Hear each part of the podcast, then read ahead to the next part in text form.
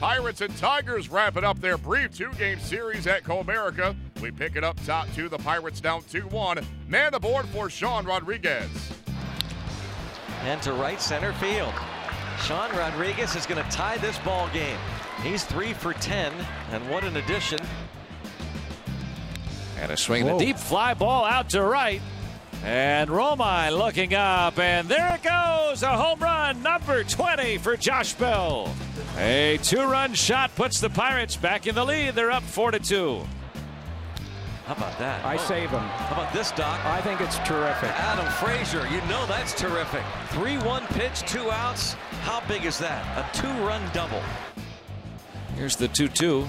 Strike three call. Took a fastball over the outer edge. Here's the 0-2 and a swing and a foul tip. And Romine down on strikes. Gerrit Cole, the trains are rolling here in the seventh.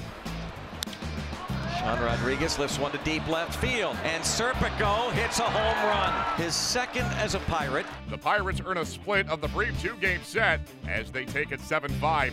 Gerrit Cole becomes the first Pirate starter since Don Robinson back in 1982 to win seven consecutive road games. Nicholas Castellanos became the first Tiger to triple in back-to-back games since Rajai Davis in 2015. Josh Bell drilled a tie-breaking two-run homer in the third inning to put the Pirates on top for good, as Pittsburgh earned a split of the brief two-game series with the Tigers, winning at 7-5 on Thursday.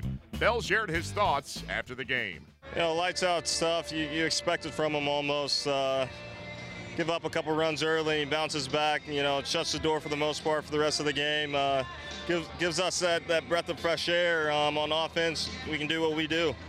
When did you guys in the field kind of feel it coming on for him when he was rocking and rolling, retiring 11 in a row to end the outing? You know, I, I, I expect it from G. You know, he's he's so particular in his workday. Um, he, he, gets after it. Um, you know, in between starts. So when he's up there, when he's on the bump, you expect strikes, you expect you know swings and misses, and a lot of weak contact.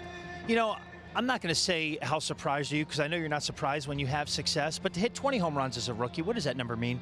Oh, it was cool. Um, it, it's something you know a couple years ago I, I, I wouldn't dream of, but uh, this year's been you know really special in, in, regards to home runs for me. So hopefully I can keep it going. You know, Bob Walk called that home run. I know you don't know that to just now, but what do you make of that? Bob Walk calling your shot from the booth. Call it every day. Just keep calling it. That's I need more. Come on. He, he said now we can focus on the countdown to number 25. But when you look at your success as a rookie, what put you in position to do this this season?